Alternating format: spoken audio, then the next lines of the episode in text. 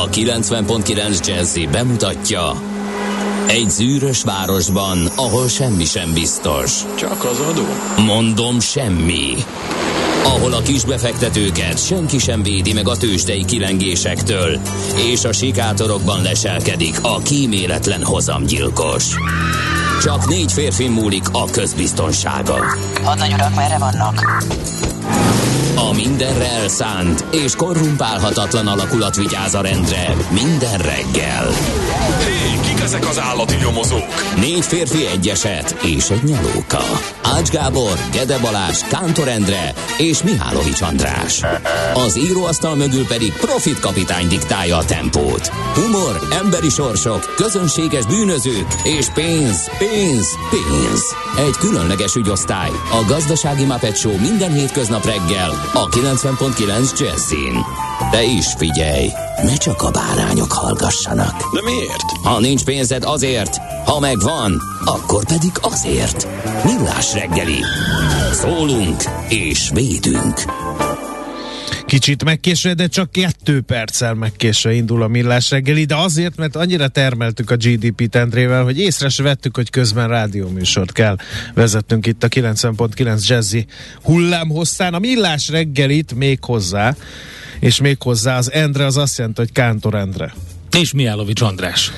No, 2022. szeptember 26-a hétfő van. Te figyelj már, milyen sötét és kilátástalan. Közelg a tél, ezt kell Nem, látnom. még nem, nem közel. Nem, jó, Most hát egy ilyen nekem jó nagy esős front, áztató eső, ugye, erre vártunk nagyon sokat a nyáron. Jó lett volna, hogyha egy kicsit beosztja, hogy ne Igen. pont így ezt a szeptembert ázza szét, de mindegy, kell ez az eső, és jó, hogy van. Persze nyilván nekünk kellemetlen. Itt van Gézu, És már mondja?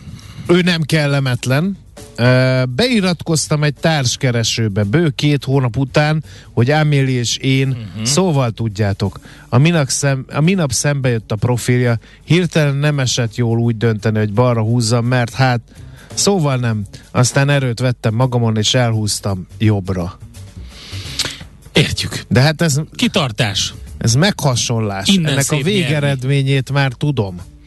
Mi a végeredménye? Hát, hogy Amelie nem fogja Gézut jobbra húzni, hiszen szakítottak. Mm. Érted? Tehát Sok nem lesz meccs, még. nem lesz meccs, illetve olyan meccs lesz, hogy Na. a fiúk majd Na. az olaszok ellen, de Gézu és Amelie között nem lesz meccs.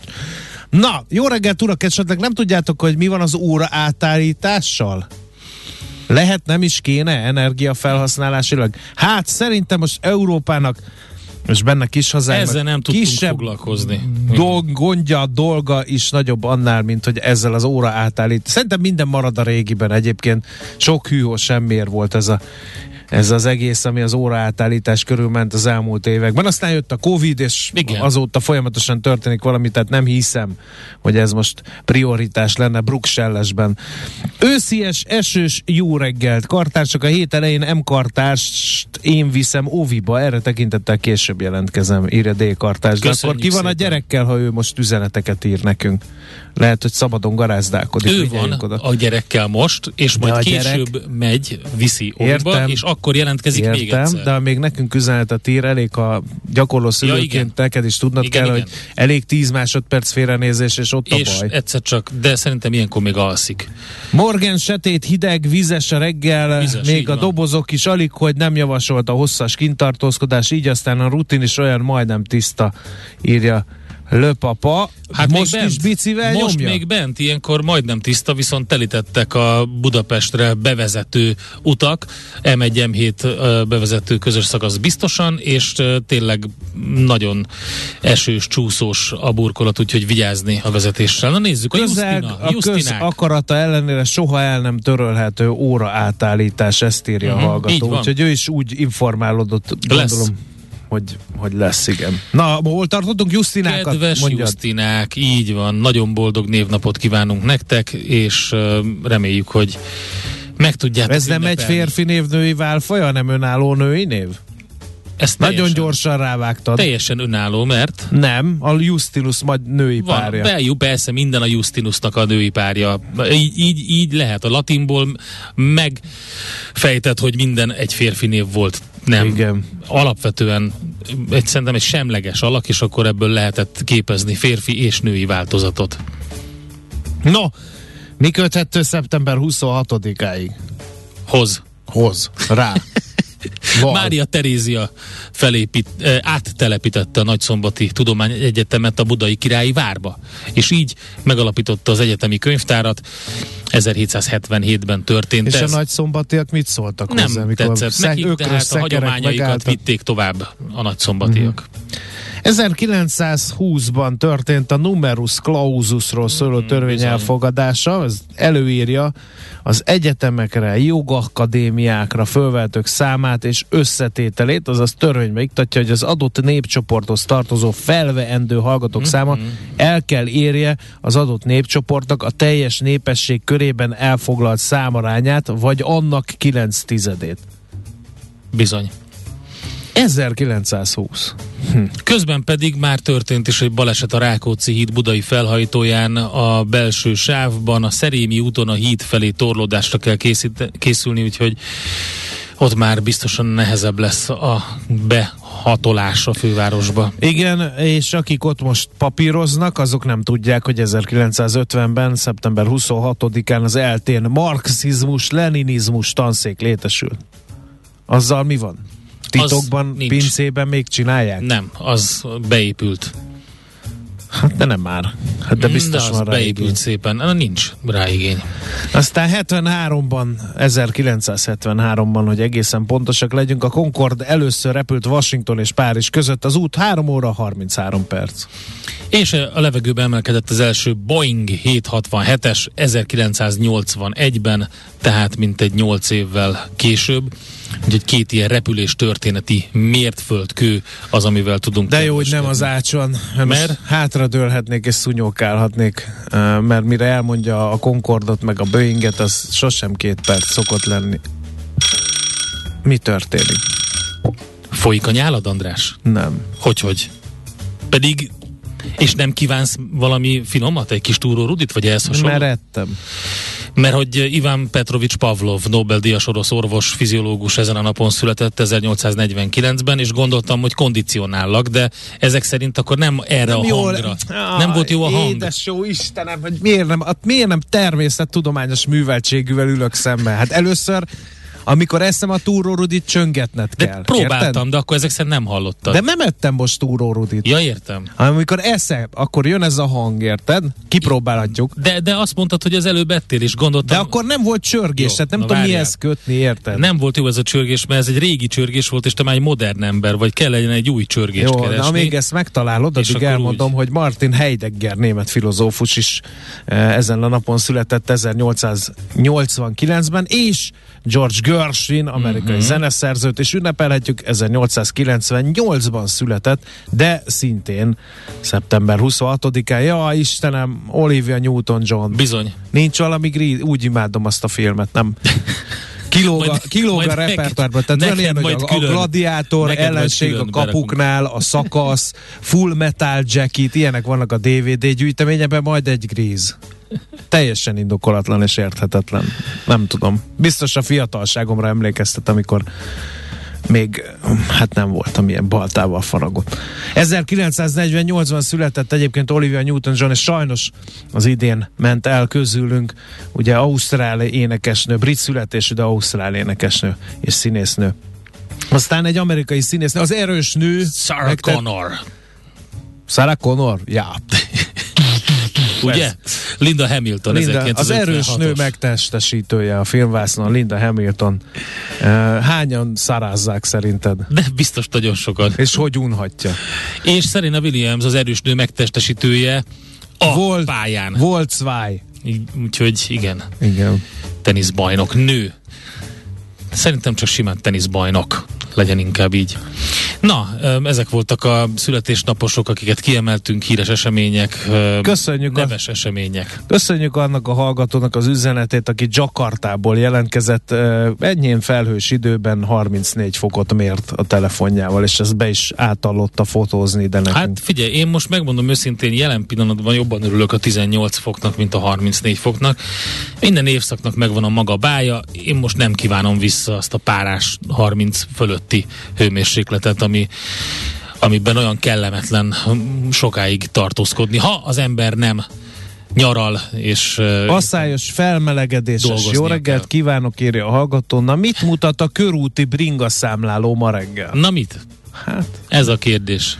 nem tudom, majd Én találkoztam kiküldök. biciklissel, Én is. óriási kalapemelés neki, úgyhogy Igen. Na, technikai felszerelésben, mint egy ilyen búvárruhában ült a bicikli. Uh, többen nem értik, hogy mi köze van a telefoncsörgésnek a Túró Rudihoz. Uh, Kántor Endre uh, Most ilyen öveges, szeretném. öveges professzorként megpróbálta megismételni élő rádióadásban Iván Petrovics. Pavlov uh, reflex kísérletét, mi szerint hogyha csörög uh, a telefon, lehet, akkor jó nekem beindul a nyál elválasztásom, csak azt rontotta el, Ez jobb lesz. Ez Ez, jó ez, lesz. egy jó, Jó, er, oké. erre fogok kondicionálni. András, Ér... Jó, de Most összekeverte, nem jól rekonstruált a kísérletet. A, ki- a kísérlet lényege ugyanis az, drága egybegyűltek, hogy amikor én Túró Rudit eszem, Kántor Endrének kötelessége minden egyes alkalommal ezt a hangot bejátszani, majd amikor elfogy a Túró Rudi, amiből nem kevés van, és csengetnek. és csengetnek, akkor nekem Túró Rudi nélkül is el kell, hogy induljon a nyál Így elválasztásom. van. Ezt Ez próbálta fog- rekonstruálni, csak történni. elrontotta, mert Nem. amikor ettem, nem csörgetett, F- és hát amikor nem ettem, nem csörgetett. hallottad. Én csörgettem, de nem hallottad. Ja, jó. Lehet, hogy kopogással kellett volna. Na mindegy. Vagy fütyüléssel. Vagy a Down the Drain című Jó, felvétellel, ezzel. ezzel, ezzel a számmal foglak kondicionálni téged, ami most jön. Nézz is! Ne csak hallgass!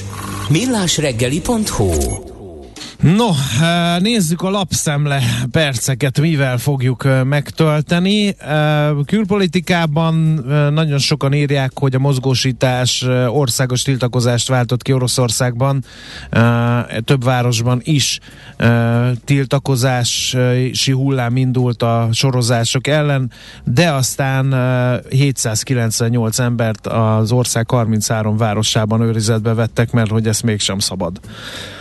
Aztán... Hát ide fenyegetik a lakosságot mindennel, most a tíz év szabadságvesztés az egyik visszatartó erő elvileg, de hát közben ugye mindenhol sorok vannak, a finnek ugye határt is lezárták, hogy ne tudjanak, tehát annyi, annyian próbáltak átjutni, de közben ugye azokban a megyékben is gond van, ahol elvileg öm, amelyeket anektálhatnak Ukrajnában.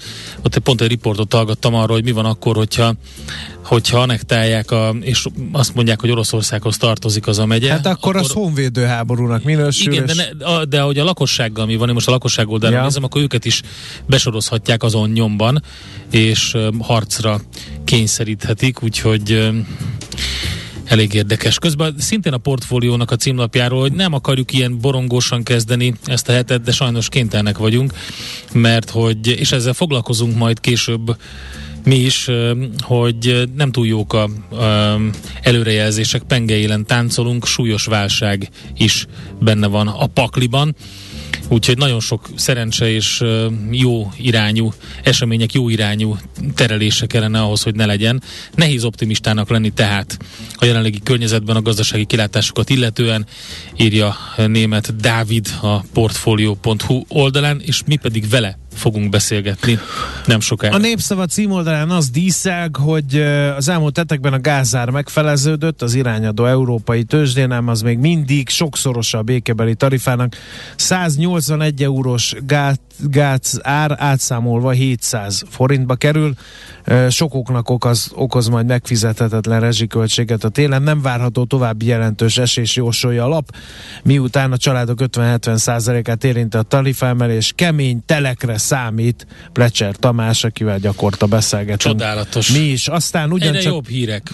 Ugyancsak a Népszava címolapján az elkövetkezendő években egyre nagyobb szükségünk lesz olyan infrastruktúrákra, amelyek képesek reagálni a szélsőséges időjárási eseményekre, hogy az egyre melegedő városok élhetők maradjanak. A nyári tűző napsütéshez hozzájárulva a házfalak, az aszfal, a beton sugározza a hőt magából, tovább rontja a helyzetet. A légkondik által az utcára kül- küldött hulladékhő és az autók kipufogójából áramló forróság.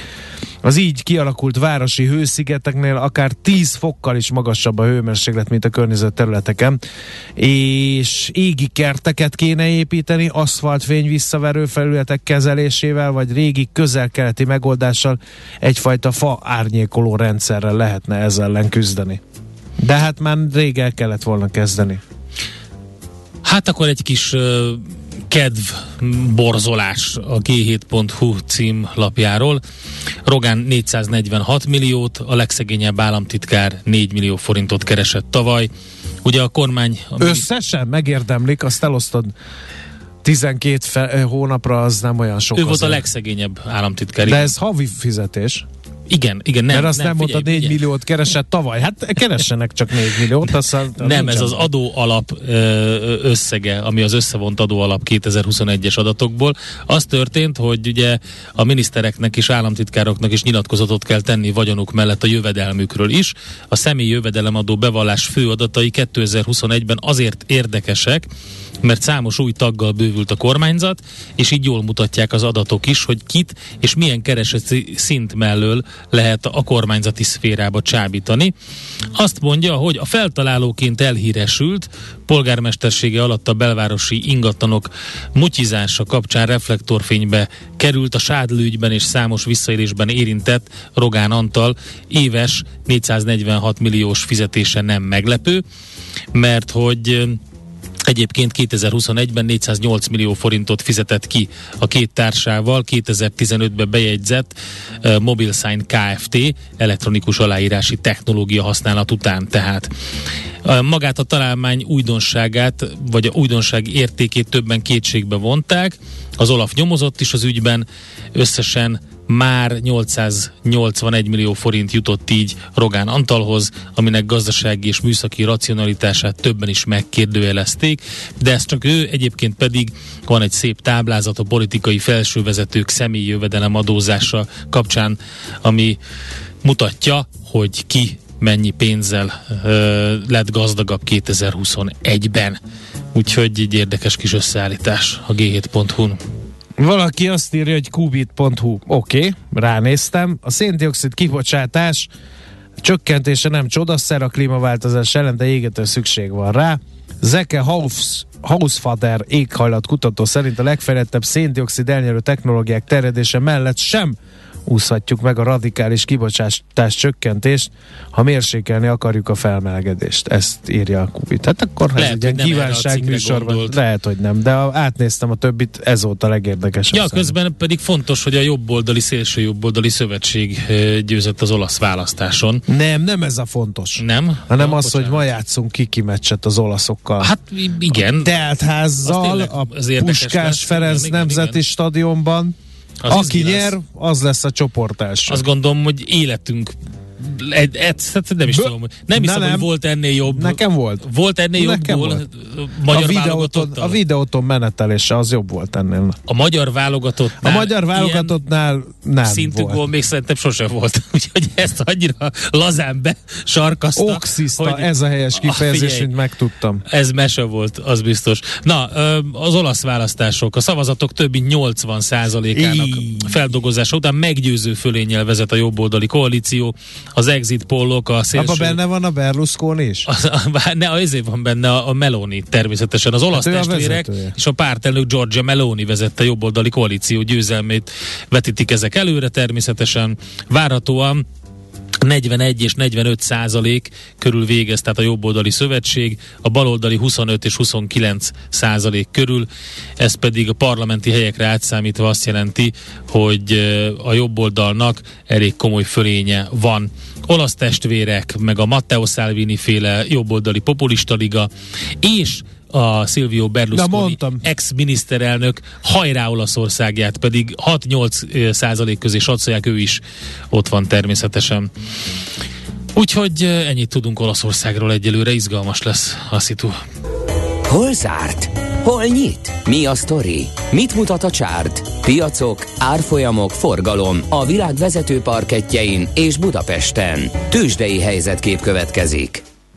Na hát a budapesti értéktőzsdére koncentráljuk, nem tudok szabadulni Silvio Berlusconi látványától. Egy ja, hogy percet sem öregedett az elmúlt 15 évben, azért nem, mert hogy ugye itt ünnepelnek már uh, a szélső jobb és el... Figyelj, tudod, milyen erősen kellett húzni a tarkóján a bört, hogy így Én nem ki. tudom, hogy értékel, de... húzzák, tekerik, húzzák, tekerik, és mindig fiatalodik. És, és egyre sötétebb a hajszíne. Tehát ahogy idősödik, egyre sötétebb a hajszíne Silvio Berlusconinak, de nem ezért gyűltünk egybe, okay. hanem hogy megtudjuk, hogy a Bux 2 és negyed százalékkal esett pénteken 38.657 pontig. Gyakorlatilag az összes vezető papír eh, esett, és nem is keveset. A zászlót sajnos az OTP vitte 2,85 százalékos mínuszt hozott össze 8328 forintról kezd ma. A MOL 2,67 százalékot esett 2410 forintig, a Richter 1,66 század százalék ot mínuszban hozott magára, 7400 forintos záróértékel, a Telekom 1,15 százalékos mínusszal kereken 300 forinton zárt, és megnézzük, hogy még a rába lopta be magát forgalom tekintetben, de nagyon-nagyon leszakadva a vezető négyestől. Ott meg kapaszkodjunk 18,4 százalékos plusz volt. És akkor nézzük, hogy mi volt az x kategóriában. Hát nem erről a napról hát lesz csak híres. három, három részvényben Igen, volt egyáltalán. némi kereskedés, de az is csak egy pár forintos elmozdulás. Igen. Mert ha megnézed a nyitóárakat, a, ahhoz képest nagyon gyenge a mozgás. Először is a Cyberget említenénk, ott 10 forint plusz volt a, a papírban, a Gloucesterben pedig, hát ott, pú, na, a Gloucesterben volt valami azért, ott, egy, ott, ott is 10 forint jött össze. Micsoda kemény. A Gloucesterben a, Kemény idő. a napnál is volt egy kis mozgás, ott egészen 1300 forintig felszaladt az árfolyam, de végül 1236 forinton zárt, ami enyhe mínusz ott is, úgyhogy az x is kivette a részét azokból a mínuszokból, amit láttunk a tengeren túlon is. Hát ugye büntették a piacokat, igazi vérfürdőt lehetett látni. A Dow Jones 4,6%-os mínusszal zárt, a Nasdaq 5,4%-os, az S&P 500-as pedig 5,3%-os mínusszal. Az európai tőzsdék szintén nem maradtak ebből ki. A FUCI 3% fölötti mínuszban, a DAX 4% fölötti mínuszban, a Kakkaron mutató 4,6%-os mínuszban. Ázsia nagyjából ezt a képet hozza, bár visszafogottabbak a mínuszok a mai kereskedésben. Nikkei 1,5%-os mínusza. Azt mondja, hogy bocsánat, a heti teljesítményt mondtam, az előbb a tőzsdéknél. A vérfürdő az nagy része, a 2% körüli mínusz jött össze pénteken. Heti teljesítménybe zártak ilyen csúnyán az amerikai piacok, és hát az olajcégeket büntették e, igazán. Háborús előtti szinteken volt az olajár, és azt lehetett látni, hogy az európai nagy olajcégek elég komoly mínusszal zártak. Az ENI 5,4, a Repsol 5,9, a PKL Orlen 6% az OMV 7,7 os mínusszal. Úgyhogy hát azt lehet mondani, hogy hogy lehet, hogy megjött az a hullám, eladási hullám, ami, és pánik, amiről hát már sokan ö, beszéltünk, hogy, hogy be fog következni. Kíváncsian várjuk a mai folytatást. Tőzsdei helyzetkép hangzott el a Millás reggeliben. Ja, a, nem mondtuk természetesen a legfontosabbakat, a devizapiaci információkat. András, láttad, hogy a dollárral szemben mi történt a forinttal? Nem, nem. Na, hát elég szép. 417-es szintet is láttunk. Oh, hú, oh, Bizonyám. ah. Igen, fájdalom. nagyon csíp, Igen, har- harap csíp- és karmol egyszerre. Igen, és Na minden. kiderült, hogy nem, nem de a széndiokszid De már kibocsátás. 422, csak mondom. Ja. Úgyhogy a, a, a 417 volt a nyitás, hogy a mai kereskedésben. És az euró az, az euró az 407 szépen megy, van. megy, megy utána, de csak 406-75-ön van. A dollár az igazán csúnya. 400, már nem, nem 422 Hát ez forint. már bőven, már föl, fölé ment. Hát most eladom a dollár bankjegyeimet. Volt 424 forint is. Érdekel? A dollár bankjegy? Nem. Igen. Engem csak a digitális pénz érdekel. De egyébként szí- átviszem három, uh, három ért. Gábor hallgató azért írt, hogy Medeinről beszéljünk, a, aki a kokain és az erőszak központjából az egész világnak példát mutató okos város épített Igen. ki a helyhatóság, úgyhogy majd elolvasom ezt a cikket, mert Azt én is hosszú. olvastam, érdekes egyébként. Nekem is az volt végig a fejemben, hogy a Medein nem erről ismer, ismertük, de köszönjük szépen az ajánló. Na, hát mi lenne, ha teret adnánk Schmidt Andreának, hogy híreket mondjon? adjunk neki teret, és utána pedig jövünk vissza budapesti hírekkel, infókkal, majd német Dáviddal beszélgettünk arról, hogy lesz-e itt IMF hitel például Magyarországnak, kell-e, de milyen forgatókönyveket lát német Dávid, nem túl rózsás a kép. Műsorunkban termék megjelenítést hallhattak. Nézd a Millás reggeli adásait élőben a millásreggeli.hu oldalon. Millás, Millás reggeli, a vizuális rádió műsor. A reggeli rohanásban könnyű szemtől szembe kerülni egy túl szépnek tűnő ajánlattal. Az eredmény krétával körberajzolt tetemes összeg. A tethelyen a gazdasági helyszínelők, a ravasz, az agy és két füles csésze és fejvállalakzat. A lehetetlen küldetés megfejteni a Fibonacci kódot. A jutalom egy bögre rossz kávé és egy olyan hozamgörbe, amilyet még Alonso Mózli sem látott. Millás reggeli, a 90.9 Jazzy Rádió gazdasági mapetsója. Vigyázat! Van rá engedélyünk! A Millás reggeli fő támogatója a Schiller Flotta KFT. Schiller Flotta and Rent a Car. A mobilitási megoldások szakértője a Schiller Autó tagja. Autók szeretettel. No, jó reggelt kívánunk, 7 óra 14 perckor folytatódik a műsor folyama a Millás reggelinek a 90.9 Jazzy Rádión. Kántor Endre az egyik műsorvezető. Mihálovics András pedig a másik Nézzünk közlekedés, mert nem jó a helyzet. Budapest legfrissebb közlekedési hírei, itt a 90.9 jazz A TESZ hallgató írja, hogy baleset történt az Egér út, Kőérberki út kereszteződésében az M7-es felé haladó oldalon. Autó az árokban oszlop kidőlve, káosz lesz. Jósolta már jó előre, és ezt meg is erősítette a BKK info is. Illetve a Kerepes és a Fogarasi út kereszteződésében nem működnek a jelzőlámpák, őrültek háza van, írja Attila hallgató, de ha még ez nem lenne elég, a Rákóczi budai hídfőjénél hármas karambolnál helyszínelnek, Sok és van, ha nagyon, ez igen. sem lenne elég, a Bécsi úton is baleset történt a Bojtár utcánál, mindkét irányban sávlezárásra kell készülni. Az M5-ös autópályán a főváros bevezető szakaszán a 16-os kilométernél a szalakorlátnak csapodott egy személyautó, a sérült jármű a gyorsítósávot és a külső sáv egy részét foglalja el, ezért van ott is lassulás, és egy, még egy az M5-ös autópályán az 54-es kilométernél is baleset van, az nehezíti eh, Lajos Mize térségében a torlódás van, és az előrejutást ez nehezíti, úgyhogy az M5-ös az nagyon nehezen közlekedhető. Budapest, Budapest, te csodás! Hírek, információk, érdekességek, események Budapestről és környékéről. András, hogyha fázol, akkor légy szíves plédet és pulóvert hozzá be a szerkesztőségbe. Nekem bölénybőröm van, az sokkal A jobb. viccet félretéve a fázos gyerekek hozzanak plédet és pulóvert, kéri egy Fóti gimnázium igazgatója. A 444 birtokába jutott egy levél, a Fóti Népművészeti Szakgimnázium és Gimnázium igazgatója a szülőknek címzett levelében írta, hogy mint arról bizonyára beszámoltak gyermekeik is önöknek, az iskolában nagyon hideg van, 16-18 fok. És azt is írja, hogy ez a hideg egy ideig maradni fog, a fűtés még pár hétig nem indul el. Ráadásul a fűtés bekapcsolása után is 18 fokra lehet fűteni, ami a mostaninál nem sokkal melegebb. Azt mondja, hogy a gyerekek az öltözködésre figyeljenek, a fázósok hozzanak plédet plusz pulóvert, a héten meleg teát biztosítunk a gyerekeknek. Egyre több hír érkezik arról, hogy a gyerekek már most is téli kabátban és pokrócban ülnek az iskolákban. Néhány iskolában azt közölték, hogy csak október közepétől lesz fűtés. Ehhez még pluszban hozzájön egy olyan, hogy eh, én azt hallottam, hogy van olyan iskola, ahol viszont rászólnak azokra a gyerekekre, akiknek kapucni van a fején, hogy vegye le mert úgy nem tartózkodhat az oktatásban. Ami szerintem egy ilyen esetben, normál esetben is egy olyan, hogy hát most miért ne lehetne rajta kapucni.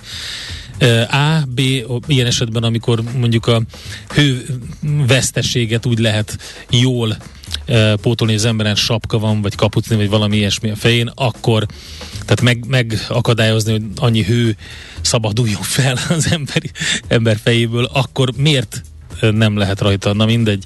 Szóval van ilyen.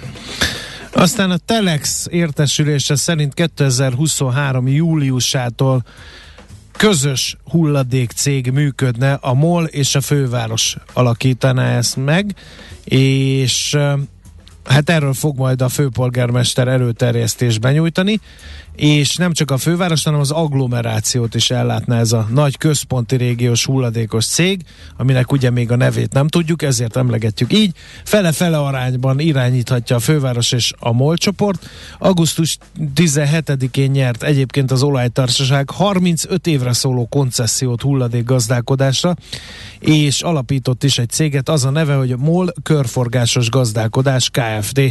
Karácsony Gergely javaslata arról szól, hogy azt a munkát, amelyet a Budapesti Közművek Nonprofit ZRT végez a fővárosban és Budaörsön 2023.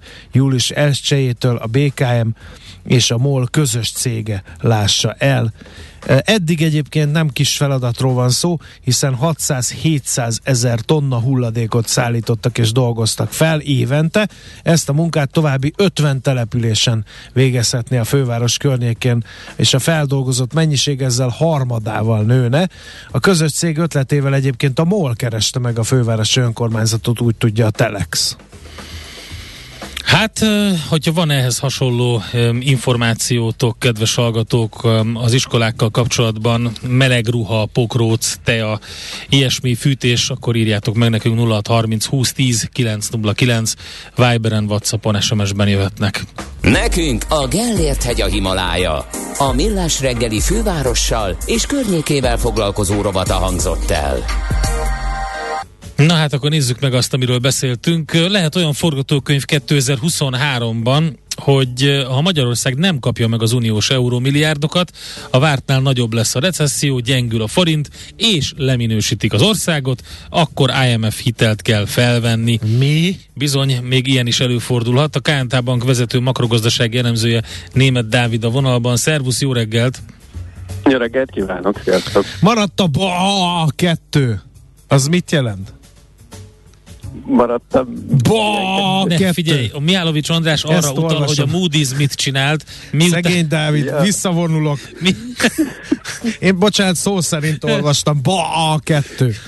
Ja, értem. Ja, érted. Na mindegy, szegény Endrét elvesztettük, muszáj átvennem a beszélgetés irányítását. Okay. Szóval uh, induljunk onnan, hogy még a leminősítésről nincs hír, hiszen uh, mi lemaradtunk arról, hogy pénteken uh, majd a Moody's mond valamit, de nem mondott, ugye? dehogy nem. Nem. Tett érdemi módosítást. Igen, hát most nem adott ki teljesen új uh, elemzést Magyarországról, ez azt jelenti, hogy a korábbiak vannak érvényben, de korábban azért már ő is pedzegette, hogy ha nem jönnek Európai Uniós pénzek Magyarországra, vagy komoly megvonás lesz, akkor bizony a leminősítés az nála is kinéz, úgyhogy... Hát eh, korábban az azt jelenti, bocs, hogy a szabadba vágok, hogy, hogy kedden ö, este jött Igen. ki egy ilyen kicsit szokatlan, a három nappal ugye a minősítés előtt ilyen, hát ilyen, ilyen, ilyen figyelmeztetés. Igen, igen, hát ez kimondottan egy érdekes időzítés volt.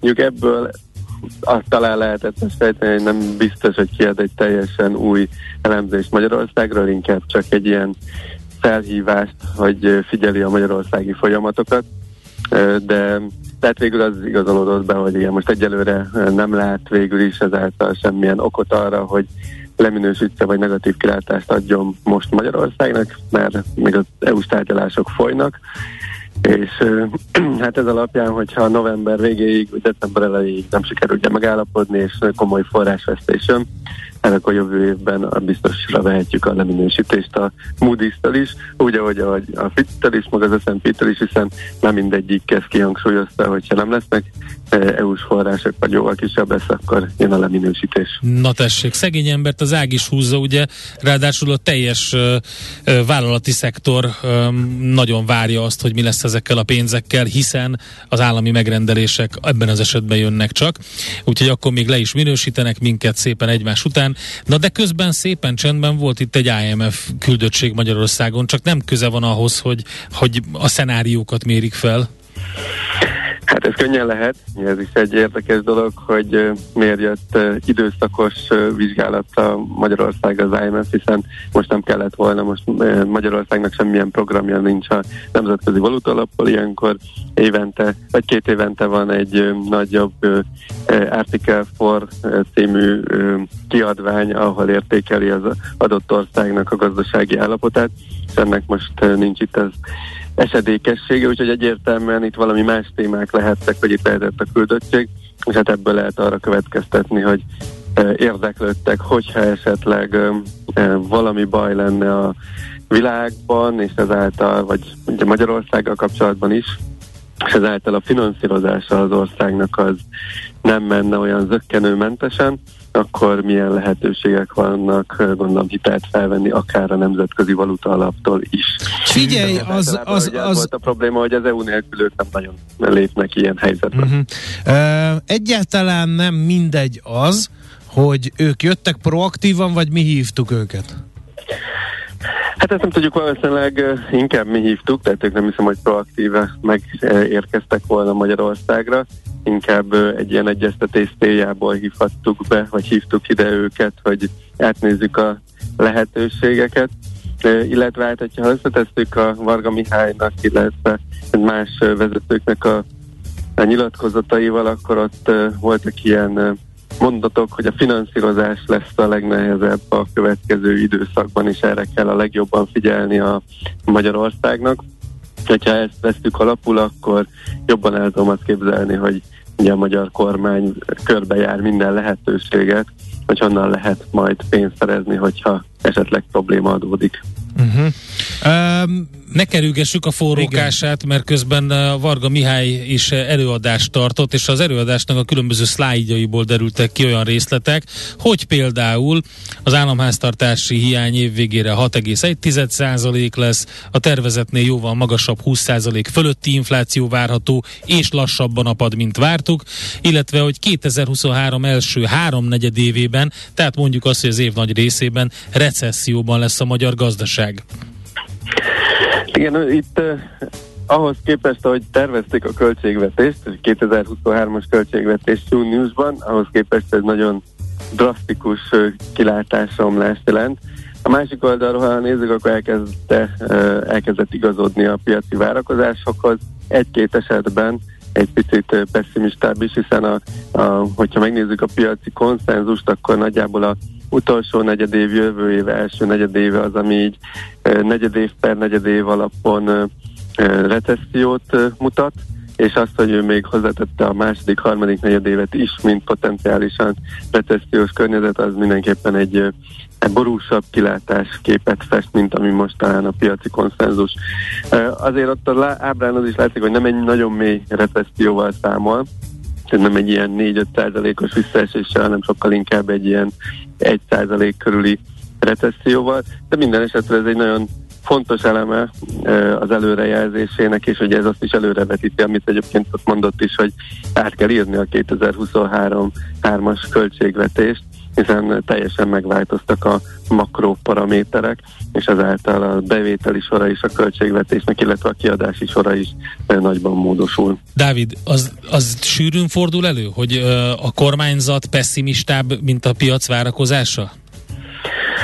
Hát nem sűrűn, Ö, lehet ennek pozitív olvasata is, hogy megpróbálnak a rosszabb Uh-huh. forgatókönyvekre felkészülni, és hogyha ehhez igazítják a költségvetést, akkor az év egészében ugye nagyobb lehetősége van kiigazítani a kellemetlenebb környezetet, mint hogyha most egy relatíve optimista forgatókönyvvel jön, és akkor azzal megyünk mondjuk május-júniusig, amikor már látjuk az első három-négy hónapnak a teljesítményét, és akkor kell egy kiigazítást csinálni, hiszen akkor már elment a évnek majdnem a fele, tehát sokkal kevesebb idő alatt kell helyre tenni a költségvetést. Úgyhogy ha ebből a szempontból nézzük, és tényleg ennek szellemében egy konzervatív módon átírják a költségvetést, és így a be- bevétel és kiadási oldalt eh, ehhez igazítják, akkor mondhatjuk, hogy jó dolog az, hogy egy picit pessimistább a kormányzat, mint mondjuk a piaci konszenzus. Mennyire oldható meg ez a helyzet viszonylag fájdalommentesen? Hát nehéz megoldani fájdalommentesen sajnos a megszorításokat, bár ezzel vala ugye szokott próbálkozni a kormány, hogy a lakosság kevésbé érezze.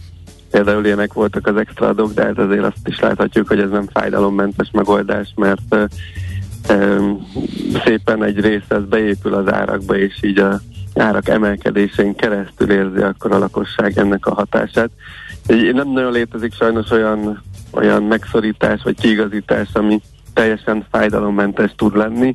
Itt például az állami megrendelések visszavágása, ugye az se közvetlenül éri a, a lakosságot, de hogyha ezek a megrendelések hiányoznak, és emiatt mondjuk elbocsájtásokat kell eszközölnie ezeknek a vállalatoknak, mert nincs annyi munkájuk, akkor ott azon keresztül már megint csak simán megérzi a lakosság ennek a negatív hatását.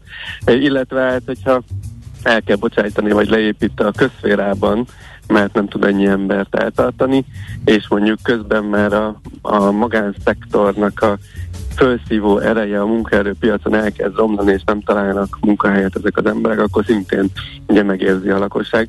Úgyhogy nehéz tényleg olyan szenárióban gondolkodni, hogy uh-huh. úgy csináljanak megszorítást, hogy ezt ne érezzük és ne fájjon. Mi van azokkal a hangokkal, mely szerint a magas infláció az nem rossz a költségvetésnek, és például az áremelkedések az áfa bevételeken keresztül egész sok plusz bevételt hoznak. Ezek sem elegendőek? Hát ezek, Mert az, a tartozást ugye elinflálja a magas infláció, hiszen nem, nem ezen a szinten kezdtünk el hitelezni az államnak, mondjuk a lakosság állampapírok formájában, ezért kevesebbet kell, jóval kevesebbet visszafizetnie, ez az egyik, viszont az árak növekedése meg ugye rárakódik az áfa bevételekre. Ez a másik láb, ami hát érdekelne a véleményet, hogy igen, hát fontos, hogy a, a kamat, a reál kamat az negatív maradjon, ilyen szempontból a, az állam összfinanszírozása szempontjából, hiszen azzal tényleg lehet szépen uh, csökkenteni a költségeket.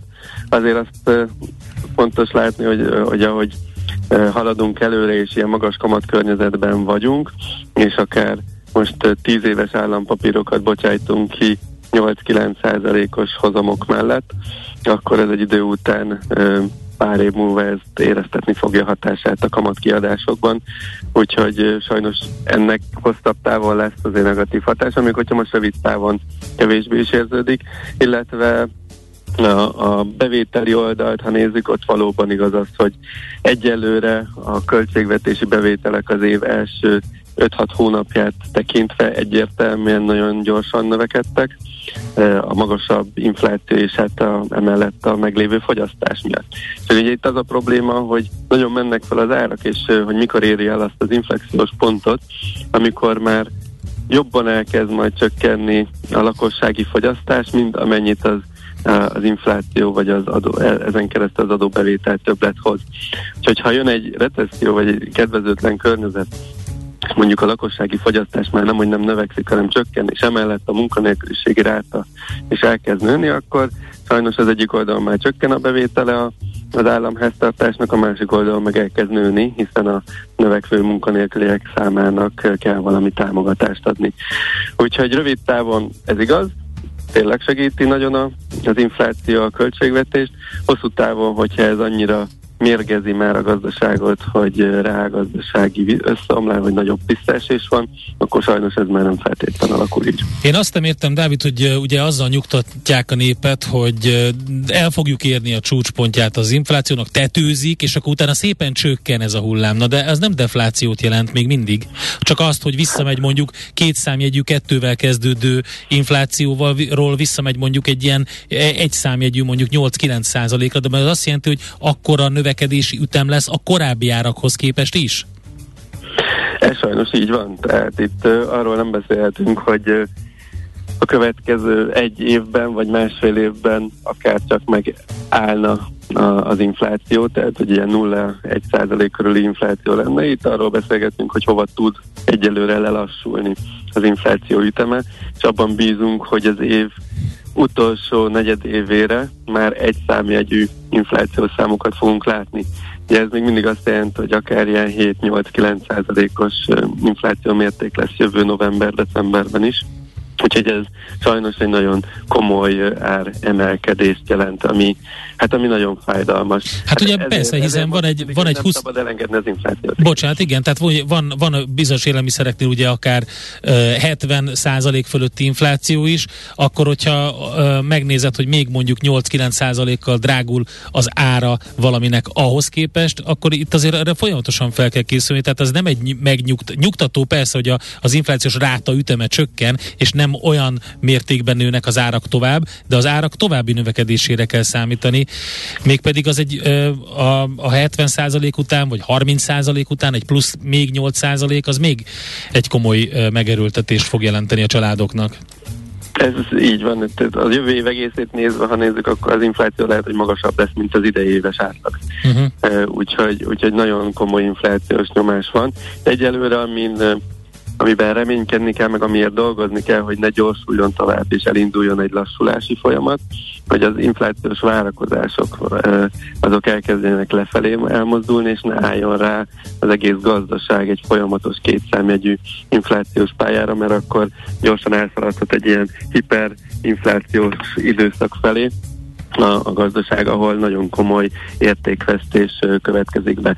Sajnos lefelé az árak azok nagyon ragadósak, tehát a, eleve a jegybankok meg a kormányok sem szeretik, ha csökkennek az árak. Ugye volt 2014-15-es időszakban, amikor defláció környékén volt a az ár színvonal változás, és ez ellen minden jegybank erőteljesen dolgozott, ezért volt 0%-os kamat környezet is, e, és e, e, hát azt azért ritkán látjuk, hogy mondjuk a szolgáltatásoknak, meg a, az élelmiszereknek az ára az lefelé módosuljon, maximum a legtöbb, hogy nem nagyon emelkedik tovább. Úgyhogy sajnos ez a magas árszínvonalhoz a legtöbb esetben hozzá kell szokni, és abban bízni, hogy ennél nem lesznek sokkal magasabbak már az árak a jövőben. Oké, okay. Hát köszönjük szépen, Dávid. Hát az időjáráshoz nagyon passzoló kis beszélgetés volt. Köszönjük szépen. Innen szép nyerni. Köszönöm Kösz, köszönjük szépen. Szia. Szép, ez azért szép napot. Azért szép napot. Hajrá Szabó néni. Köszönjük. Szia. Német Dáviddal beszélgettünk.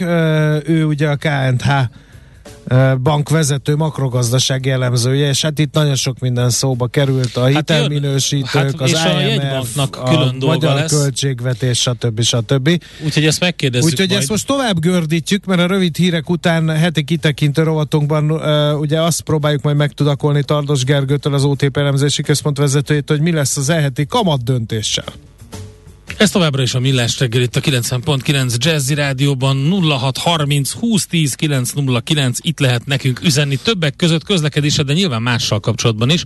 Van-e Igen, a csukjás, fázás? a csukjás, csukjás uh, így van, kérdés igen. megmozgatta a hallgatókat. Na, Kapucniban a tanár nem is meri fel a gyereket, illetve nem látja, hogyha fülhallgatót használ, és az uh, ugye nem megengedett segédeszköz mondjuk egy dolgozatírás esetén. Ezzel Jaj, magyarázzák nem ismeri fel kapucniban a tanár vicc, a gyereket? Vicc.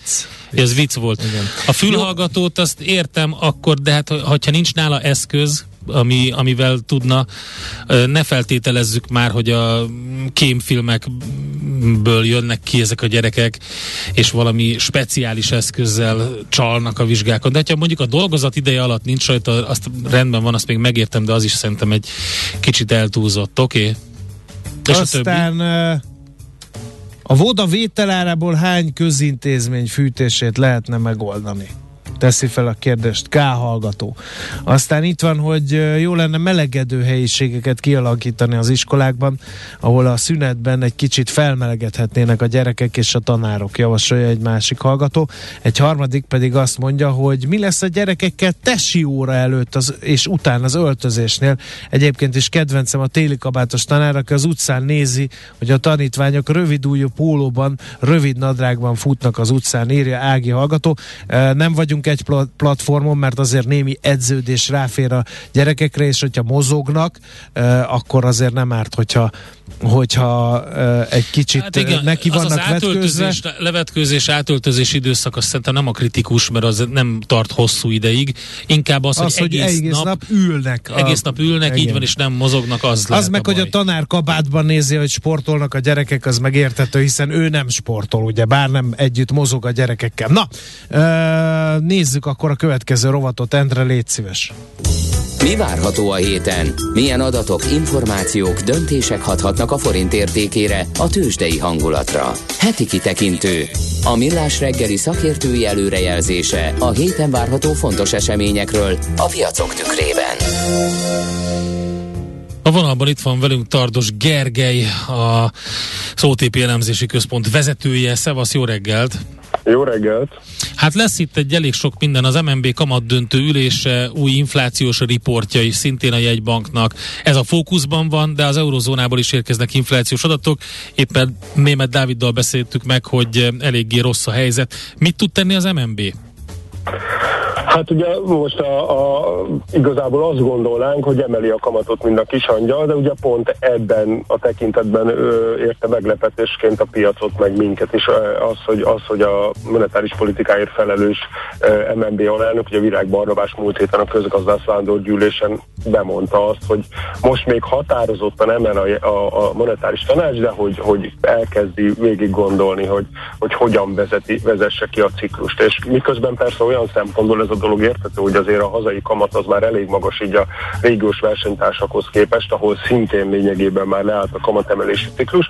Azért van egy pár olyan dolog, ami, ami hát ilyen inflációs szempontból aggasztó, tehát nyilván ha megnézzük az utóbbi majdnem fél évet, akkor végig azt láttuk, hogy, hogy hónapról hónapra masztig meglepetést okozott az infláció lényegében azt mondhatjuk, hogy átállt a, a gazdaság arra, hogy havonta 2%-kal emeli a, hogy emelkednek az árak miközben ugye az éves cél 3 százalék, és még így előre tekintve benne van a csőben ugye a, a, hát a, a hatósági áremelés az átlagfeletti fogyasztóknak, ugye akkor a, a, a, a vállalati energiaszámla áthárításának a kísérlete a vállalatok részéről, meg ugye egy csomó mást kata, meg, meg, a, meg a, a szektoradóknak és nyilván a, a cégek egy része ezt megpróbálja áthárítani, tehát hogy egyelőre még azt látjuk, hogy nagyon megnyugtató hírek nem érkeztek az infláció oldaláról, úgyhogy ilyen szempontból érdekes lesz az, hogy egyrészt a jegybank mit mond az inflációs jelentésben előrejelzés szintjén.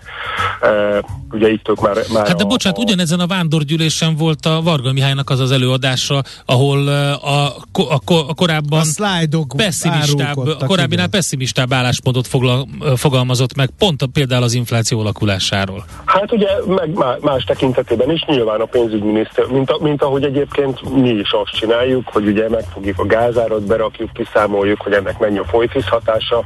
Ugye ez azért látszott is mondjuk a múlt, múlt héten megjelenő GDP 7%-ára rugó folyfiszben, vagy a júliusi adatban, ami most már 10, 10 felettit mutat. E, ugyanúgy bekerülnek a, a, ez, a, ez a vállalati árazásba. Tehát nyilván ezt mindenki átszámolja, de igazából az a kérdés, hogy az MNB mit lát, mert mi, mi a a korábban arra azzal számoltunk, hogy igazából még így az év végéig havi 100 bázisponttal emelkedik a kamat. Most is továbbra is azt raktuk, hogy most, e, tehát, hogy, hogy most még egy száz, tehát arra számítunk, hogy most százal emel az MNB, de azért ez a múlt heti nyilatkozat, ez, ez, ez nagyon sok e, kérdőjelet felvett, és igazából kíváncsian várjuk, hogy, hogy, hogy mit mond az MNB e, akár növekedésben, akár inflációban, akár külső egyensúlyban, mert ezek még, tehát hiába jött le a gázár a korábbi csúcsnak a, a felére, még mindig az van, hogy a, a, az elmúlt évtizedben megszokott szintnek a tízszeresénél járunk, ugyanez rángatja az áramárakat, tehát hogy igazából ö, mm, tehát, hogy, hogy, hogy hát igen, még egy... mindig magas, és az olaj is visszakúszott szépen, ugye a háború előtti szintről is, és, és indul szépen, megint ostromolja. De tudhat valamit a jegybank, amit a Varga Mihály nem? Vagy fordítva? Hát nem, ugye lehet, azt, lehet, hogy ők azt mondják, tehát ezért is kíváncsiak vagyunk a kommunikációra, hogy, hogy mi az, amit az MNB mond, mert ugye a, a, tehát az az érv az valid, hogy azért most a, a kamatszint elég magas, e, egyelőre ugye a, tehát a, a, a inflációs csúcsról azt gondoljuk, hogy még odébban valószínűleg inkább ez a jövő év elejének a zenéje lehet, de hogy hát biztos emlékeztek arra, rá, arra hogy, hogy itt, itt azért több mint egy éve is azt láttuk, hogy meg lesz az inflációs csúcs, most a, a, megint várjuk, és igazából hát egy kicsit odébb van már a, az inflációs adat, de a maginflációnk az meg, az meg hát tényleg elég gatyán néz ki. E, éves összevetésben másokhoz képest is, vagy hogyha azt, azt nézzük, hogy, hogy mondjuk a havi, egy havi inflációk hogyan viszonyulnak a régi, több, régió többi országához, akkor ott, ott ugyanezt láthatjuk, hogy azért a, a legtöbb országban ez elkezdett mérséklődni, nálunk meg egyelőre nem. Úgyhogy várjuk azt, hogy, azt, hogy mit mond a jegybank. Oké, okay, európai inflációs adatok is jönnek, gondolom azért ez is befolyásolja a helyzetet, de hát közben a tőzsdéket is elkezdték ütni reng, re, re, hát Igen, meg, meg azt, mondják, hogy, azt mondják, hogy Európában nagyobb a baj, mint amennyit e, mutat az Európai Központi Bank például. Hát ugye alapvető, tehát nyilván ez, a, ez az energia sok, ez sokkal jobban érinti Európát. Ugye most itt a, a mai árat nem néztem, de mondjuk 180-as gázárnál elmondhatjuk azt, hogy ez körülbelül a 6-7-szerese annak, amennyibe ugyanez a gáz Amerikába kerül.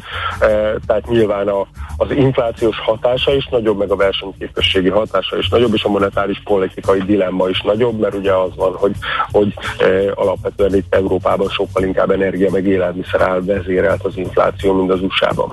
De ettől függetlenül ugye az LKB elég eltökélt, tehát nagyon neki durálták magukat, ugye most jön, tehát hogy megint, meg, meg, meg, megint majd egy ilyen 75-ös emelés jöhet, tehát igazából, eh, és egyébként nagyon sokat erősödtek a, a, a, a kamatemelés várakozások a múlt héten, ugye a majdnem 50 ponttal feljebb került a kamat csúcs, tehát hogy most már lassan ott tartunk, tehát hogy ott tartunk, hogy nem, nem is lassan, hanem hogy mondjuk valahova 5% környékére emel a Fed, és ilyen 3 százalék fölé 3,25-ig az LKB, és még ez egyáltalán nem biztos, hogy vé, ennek vége van. Ugye ezért kell nézni igazából a, az inflációs adatot, mert hogy, hogy hát egyébként a piaci konszenzus az meglehetősen optimista, tehát azt mondja, hogy valahol ilyen 9-6 körül az európai infláció az az, az, az idén a negyedik negyed évben eléri a csúcsát, és aztán jön lefele.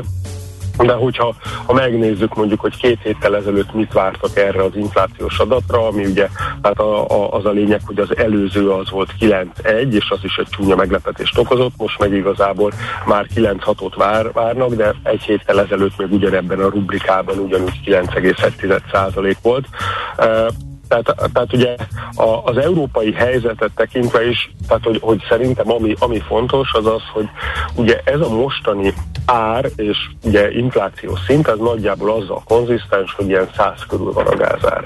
Ugye a, a dolgok így igazából az elmúlt pár hónapban durrantak el, ha valaki ilyen negyedéves átlagokat számol, akkor arra jut, hogy, hogy, hogy, hogy 100 körül volt a gázára a, a tavalyi év negyedik, és illetve az idén az első és a második negyedévében illetve hogy körülbelül kétszer ennyi volt az ára már. Ehhez képest jelenleg lényegesen magasabb szinteket látunk, lényegében majdnem a kétszeresét, tehát hogy, hogy, hogy ennek egy része az nyilván még át fog kerülni a fogyasztói árindexbe. Úgyhogy, úgyhogy azt gondolom, hogy, hogy, hogy még tehát én egy kicsit szkeptikus vagyok azzal kapcsolatban, hogy itt lenne már is az inflációs csúcs az eurozónában. Oké, okay, Gergő, köszönjük szépen az információkat, várjuk akkor a Magyar Nemzeti Bank inflációs jelentését és kamat döntését, ez talán a legfontosabb ezen a héten nekünk. Köszi szépen! Jó hetet mindenkinek, sziasztok! Tardos Gergelyel beszélgettünk az OTP elemzési központ vezetőjével. Heti kitekintő rovatunk hangzott el. Mire érdemes odafigyelni a héten? Mi elmondjuk. 06 30 20 10 909 itt lehet minket utolérni telefonon, illetve főleg inkább SMS-ben. Légy szíves, valaki írja meg, hogy a Budakeszi útról tudunk-e valamit, Endre, te rálátsz-e? A hallgató kérdezi, ott egy neuralgikus pont volt a közlekedésben pénteken, nem tudom, hogy azóta mi történt.